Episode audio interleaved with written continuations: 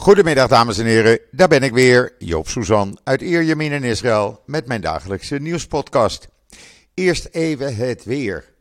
Nou, het is vandaag uh, lekker, ja. Het is zo'n uh, 15 graden, zonnetje, uh, wat wolkjes, sluierbewolking, maar overwegend blauwe lucht. Gisteren was het ja, redelijk.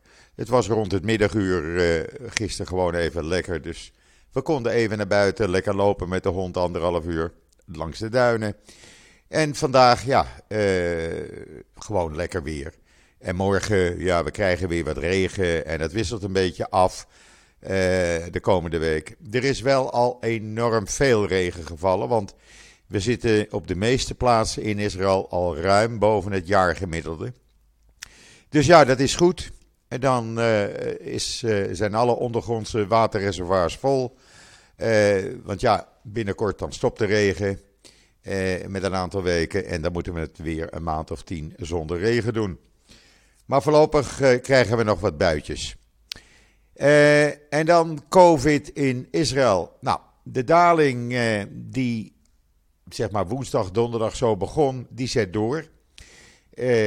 steeds minder dagelijkse besmettingen.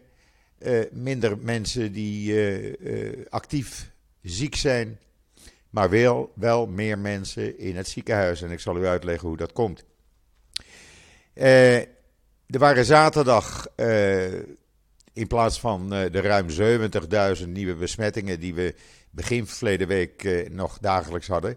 Zaterdag waren er zo'n 53.031 nieuwe besmettingen, dus aanmerkelijk lager. Er zijn nu nog 447.087 mensen die het virus onder de leden hebben en thuis in quarantaine zitten. Heel veel hebben helemaal geen klachten, gewoon het virus, maar verder niets. Er zijn ook een heleboel, de meeste eigenlijk, met lichte of milde klachten. Maar in de ziekenhuizen is er wel een toename van het aantal ernstige patiënten. Gisteravond om 10 uur waren dat er 1010 en ik zie net een bericht dat het uh, opgelopen is de afgelopen nacht tot 1069. Er zijn 231 mensen uh, aangesloten aan beademing. Uh, dat zijn er veel. Maar goed, dat, uh, ja, dat gebeurt. Want, zegt professor Eran Sigal van het Wijsmannen Instituut. de daling van het aantal ernstige zieken in de ziekenhuizen blijft altijd achter vanwege de tijd die het duurt voordat uh, iemand in ernstige toestand komt te verkeren. En voordat hij daar weer uit is. Dus dat zal deze week nog wel oplopen de komende dagen. Hij verwacht dat we zo'n 1150 tot 1200 mensen ernstig ziek hebben. Maar de daling, die zet door. Eh, want alle gezondheidsexperts zijn er nu over eens. Eh, het hoogtepunt is verleden week bereikt. En we gaan nu uh, steeds minder uh, besmettingen zien. Ook wat betreft uh, de R-factor is er goed nieuws. De R-factor, ho hoeveel iemand kan besmetten die het virus onder zich heeft. Dat stond een dag of tien geleden nog royaal boven de R2 en dat staat nu op R095. Dus dat is ook heel goed. En dan de grootste concentratie van viruspatiënten is te vinden in Jeruzalem en omgeving. Eh, maar de meeste, wordt erbij gezegd, hebben slechts lichte of milde symptomen. Dus ja, eh, we gaan hier gelukkig de goede kant op. Alhoewel, er wordt gewaarschuwd, hou er rekening mee. Eh, juist in deze tijd moet je je voorzorgsmaatregelen treffen. Niet bij eh, erg drukke plekken gaan. mondkapje ophouden. Er zijn op dit moment uh, ruim 169.000 scholieren in quarantaine. Dat is erg veel hoor. En ik kreeg vanmorgen een telefoontje van een van de kinderen dat het uh, bij hun het jongste kind, vier jaar oud, ook met COVID is besmet. Hij is niet echt ziek, maar ja, het betekent wel dat het hele gezin, zes personen, thuis moet blijven. En dat is dan ook weer lastig eigenlijk. Maar goed, het is even niet anders. Voorzichtig blijven is het devies.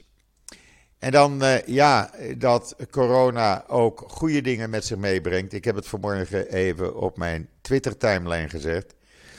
Er waren uh, twee vrijwilligers die bij de eerste grote golf Ze hadden hun diensttijd achter de rug, ze hadden de wereld rondgetrokken. Uh, en bij die eerste grote golf, twee jaar geleden, gingen ze vrijwilligerswerk doen in het Shara Zedek Medisch Centrum in Jeruzalem. Ze ontmoetten elkaar, raakten verliefd en ze zijn nu getrouwd. Nou, zo zie je maar, ondanks de gezichtsmaskers en het sociale afstand houden uh, en de chaos, uh, je kan verliefd worden. En dat is uh, deze twee jonge Israëli's ook gebeurd. En ze zijn nu getrouwd. De foto's in het artikel op Ynet op mijn Twitter-timeline. En dan wordt er vandaag geschiedenis geschreven. En ik vind dat iets geweldigs. President Herzog en zijn vrouw zijn vanmorgen vroeg naar uh, de Emiraten vertrokken. Daar zijn ze zojuist aangekomen. Uh, het eerste staatsbezoek van een Israëlische president ooit aan uh, de Emiraten. En ja, dat is toch wel bijzonder, mensen. hij gaat iedereen ontmoeten, ook de originele heerser van, de, van de Emiraten. Hij gaat ministers ontmoeten, hij gaat de Joodse gemeenschap ontmoeten. Hij gaat uh, uh, de Israëldag in het Expo 2020 paviljoen van Israël uh, openen. Nou ja, hij blijft twee dagen met zijn vrouw in, in Dubai. bij vertrek, u kunt het allemaal lezen op israelnieuws.nl, zei hij: Goedemorgen Israël, vanmorgen begin ik samen met mijn vrouw Michal aan een historische reis naar de Emiraten. We zullen voor het eerst sinds de uh, Abraham-akkoorden de Verenigde Arabische Emiraten bezoeken.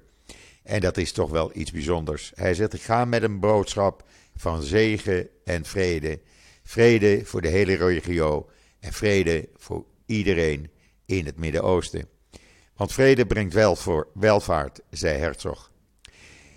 Inmiddels is hij aangekomen, ook dat kunt u zien uh, en lezen op uh, Israël Nieuws, er zit een video bij. Hij is aangekomen op uh, Abu Dhabi, daar begint hij namelijk vandaag. En werd allerhartelijkst ontvangen. ja, met alle eer, er stond een erewacht en noem maar op. Ja, gewoon zo, zoals het hoofd hoort, maar het is toch wel bijzonder. En wat mooi was, ze vlogen over Saudi-Arabië en de piloot kondigde dat aan van het El Al-toestel. En toen uh, ging Herzog de cockpit in en uh, keek uit over de Saoedische woestijn. En hij zei daarbij: Ik hoop spoedig ook naar Saudi-Arabië te gaan op officieel staatsbezoek. Is toch wel bijzonder hoor, mensen, dat, dit, dat we dit allemaal meemaken. Want wie had dat een paar jaar geleden kunnen bedenken? Wat ook bijzonder is, eh, een recent onderzoek van het Technion, het eh, Israel Institute of Technology in Haifa, ja, wie anders zou je eigenlijk zeggen, die, heeft een, eh, die hebben een manier gevonden om schadelijke stoffen eh, uit het water te halen. Eh, bijna 90% in één keer. En dat gaat heel snel met een nieuw systeem wat ze hebben uitgevonden. Eh, het hele verhaal staat op uh, Israël Nieuws zoals gebruikelijk. Met een uh, schema erbij hoe dat werkt. En dat is toch weer een onderzoek waar de hele wereld uh, weer wat aan heeft, zullen we maar zeggen. want drinkwatervervuiling, ja, het komt toch overal voor. En dan groot nieuws in Israël. Een Hamas-commandant die betrokken was bij de bouw van tunnels die werd beschuldigd van spionage voor Israël, zat in de gevangenis. Meneer Abed al-Karim Abu Odeh, hij is 35 jaar oud. Die werd in 2019 opgepakt door Hamas. Hij is weten te ontsnappen. Eh, men vermoedt zelfs dat hij al in Israël is. Eh, Hamas is totaal in paniek. Ze hebben alle, uh, alle wegen afgezet. Ze hebben tegen de vissers gezegd: Neem hem niet mee, want we hangen jullie op. Uh, maar ja, als hij al in Israël is, dan heeft hij natuurlijk heel veel waardevolle informatie voor de Israëlische geheime dienst. Uh, en dat zou zomaar kunnen. Uh, maar nogmaals, uh, Hamas is, is echt in paniek. En ze zitten hiermee enorm in hun maag. Want ja, de man heeft zoveel geheimen. Als dat allemaal in Israël bekend wordt, nou, doe je de voordeel mee, zou ik zeggen. En dan uh, De golfstaten hebben al een tijdje, uh, oefenen ze druk op uh, Libanon uit om Hezbollah te ontwapenen. Zij zeggen namelijk, de golfstaten, Hezbollah is een gevaar voor de hele regio. Ze worden gesteund door Iran en dat moet ontwapend worden.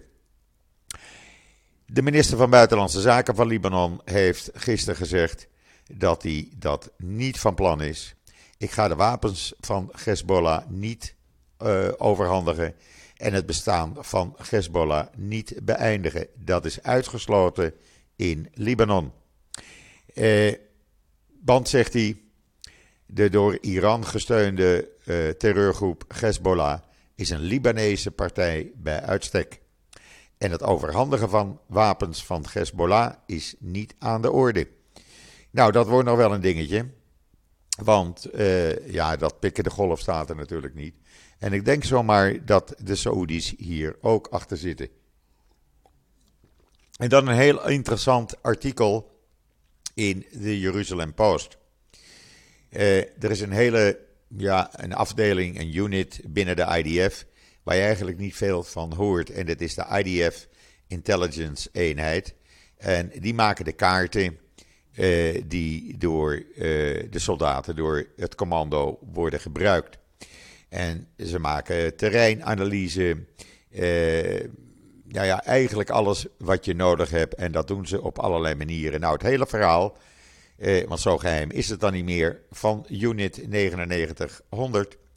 Eh, hoe ze de visuele intelligentie binnenhalen. Hoe ze geografische gegevens van satellieten en vliegtuigen verwerken. Het staat in de Jeruzalem Post en op mijn Twitter timeline. Heel interessant. Heb je tijd? Ga het even lezen. En dan, ja, de Palestijnen zijn een online campagne begonnen. En die geven in die online campagne Hamas de schuld van alle ellende in Gaza. Ja, het kan verkeren, zei Brede Rode Oost. En het verkeert dus ook, want uh, ja, wie had dit kunnen bedenken? De Palestijnen die Hamas ja, van alles en nog wat de schuld geven. Van de werkloosheid, van de oorlogen. Uh, ze zeggen eigenlijk, Gaza is door Hamas gekidnapt. Nou, daar kan je het dan even mee doen als Hamas. Ik ben benieuwd waar de Palestijnse leiders nog meer mee komen. Ondertussen verscheen er in een krant in Kuwait een artikel waarin de Palestijnen weer werden bekritiseerd.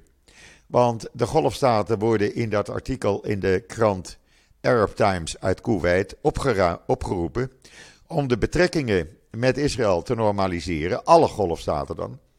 Eh, alle staten dus die, dus ook Kuwait en Oman en, en noem maar op. Eh, eh, om de betrekkingen dus met Israël te normaliseren. En de steun aan de Palestijnen maar te beëindigen. Te, te beëindigen. Want zeggen ze, als de Palestijnen gelukkig zijn, vervloeken ze de golfleiders en het volk. Als ze boos zijn, gebruiken ze alle lastelijke en beledigende woorden in een woordenboek tegen ons, schreef de hoofdredacteur van Arab Times. Wij, de golfonderdanen, zien dat allemaal over het hoofd en blijven zo hulp sturen. Nou, daar moeten we dan maar uh, mee stoppen. Laten de beledigers maar voor zichzelf zorgen. Nou, dat is natuurlijk wel iets waar je even, even van opkijkt, moet ik zo zeggen. Uh, maar het tekent wel de verandering die hier in de regio plaatsvindt.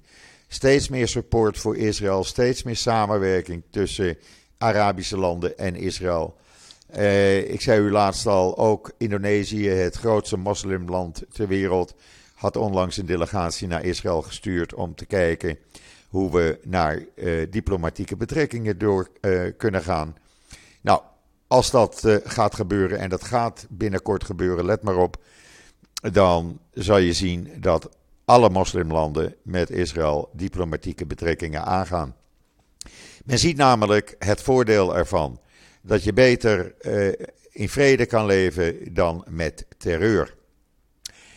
En dan meneer Trump was weer even in het nieuws, want die heeft volgens Israëlische kranten gezegd dat als hij tot president wordt herkozen in 2024, alle railschoppers die gearresteerd zijn vanwege de bezetting van het kapitool gratie zullen krijgen en vrij zullen komen. Uh, hij zei: Als er gratie nodig is, dan zullen we ze gratie verlenen, omdat ze allemaal oneerlijk worden behandeld. Hij zei dat in Texas tijdens een uh, bijeenkomst. Dus het is geen geheim meer.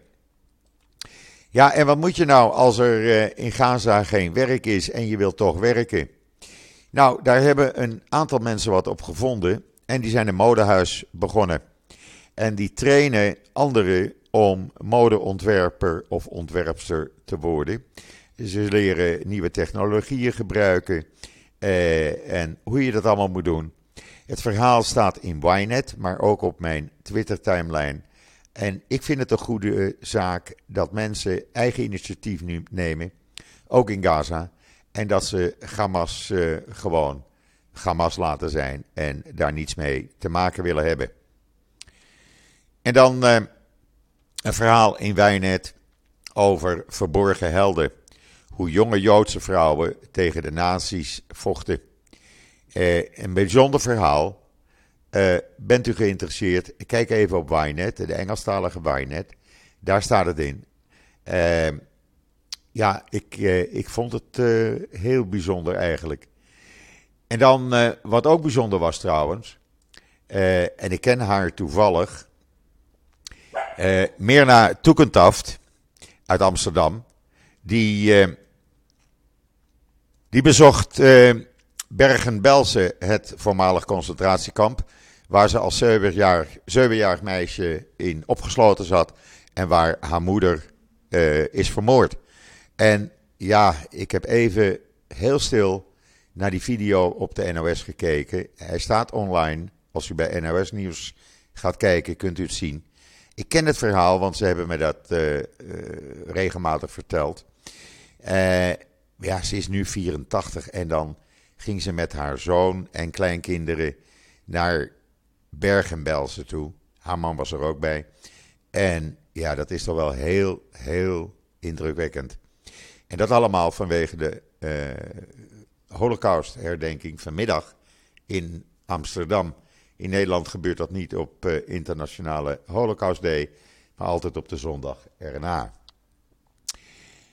En dan, uh, ja, de baas van NSO, u weet wat dat bedrijf wat constant in het nieuws is, omdat de door hun ontwikkelde spionagesoftware gebruikt wordt uh, om journalisten af te luisteren, om politici af te luisteren, et cetera, et cetera.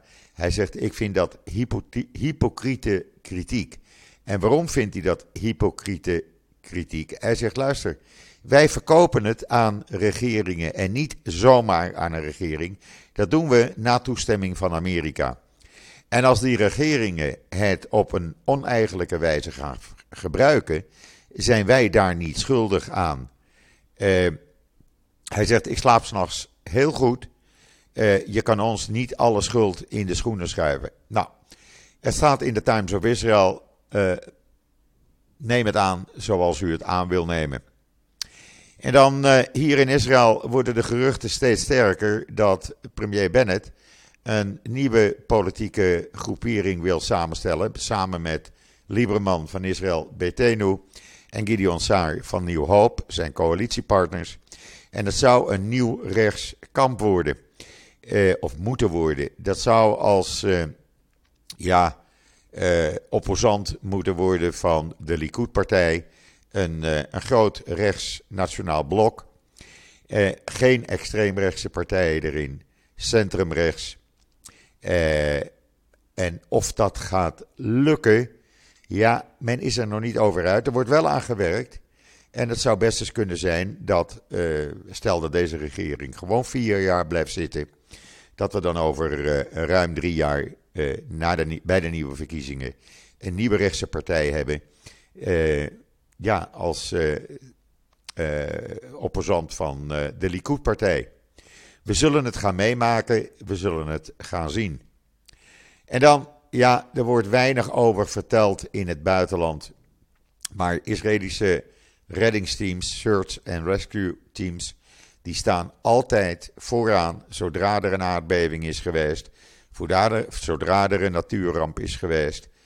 Altijd zijn het de Israëlische rescue-organisaties, zoals Israël, die uh, meteen naar de plek des onheils toe gaan. Een hele verhaal daarover kunt u lezen in de Jeruzalem Post en is best, best indrukwekkend. Er komt nooit veel goed nieuws van de EU en Israël, laten we daar eerlijk over zijn. Maar nu toch wel. Het blijkt dat de Europese Unie 657 miljoen euro heeft gereserveerd als eerste stap in de aansluiting van Israël op het, op het Europese elektriciteitsnet. Er moet een 898 kilometer lange onderzeese elektriciteitskabel komen vanuit Israël via Cyprus en Griekenland. En dan zou uh, Israël dus aan de Euro-Asia Interconnector verbonden kunnen worden. Dat gaat nog wel even duren. Het zal morgen nog niet klaar zijn. Uh, de zeediepte is 3 kilometer. Nou, probeer dat maar uh, eventjes dat kabeltje te leggen. Uh, daar is men nu druk mee bezig. Maar ja, de eerste, de eerste steen is gelegd, laten we het zo maar zeggen. De eerste stappen zijn genomen. En het zou dus zomaar kunnen. Nou, we gaan, het, we gaan het allemaal zien. We gaan het allemaal meemaken. Ja, en dan komt er natuurlijk vandaag nog veel meer nieuws uit de Emiraten en het bezoek van president Herzog. Hou mijn social media in de gaten. Hou israelnieuws.nl in de gaten.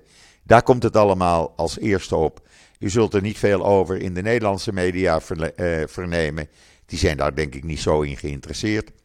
Maar hier in Israël, ja, het is natuurlijk uh, top of de top nieuws. Hadden we de afgelopen dagen de sneeuw uh, in Jeruzalem, wat het allerbelangrijkste nieuws was, twee, twee avonden op alle journaals. Nu is het het officiële staatsbezoek van een Israëlische president aan de Emiraten. En mensen, we mogen daar best trots op zijn. Dat brengt mij bij het einde van deze podcast. Eh, ik wens iedereen nog een hele fijne voortzetting van deze zondag, de 30 januari. Nog één dag en dan zitten we in februari. Ik ben er morgen weer en zeg zoals altijd: tot ziens, tot morgen.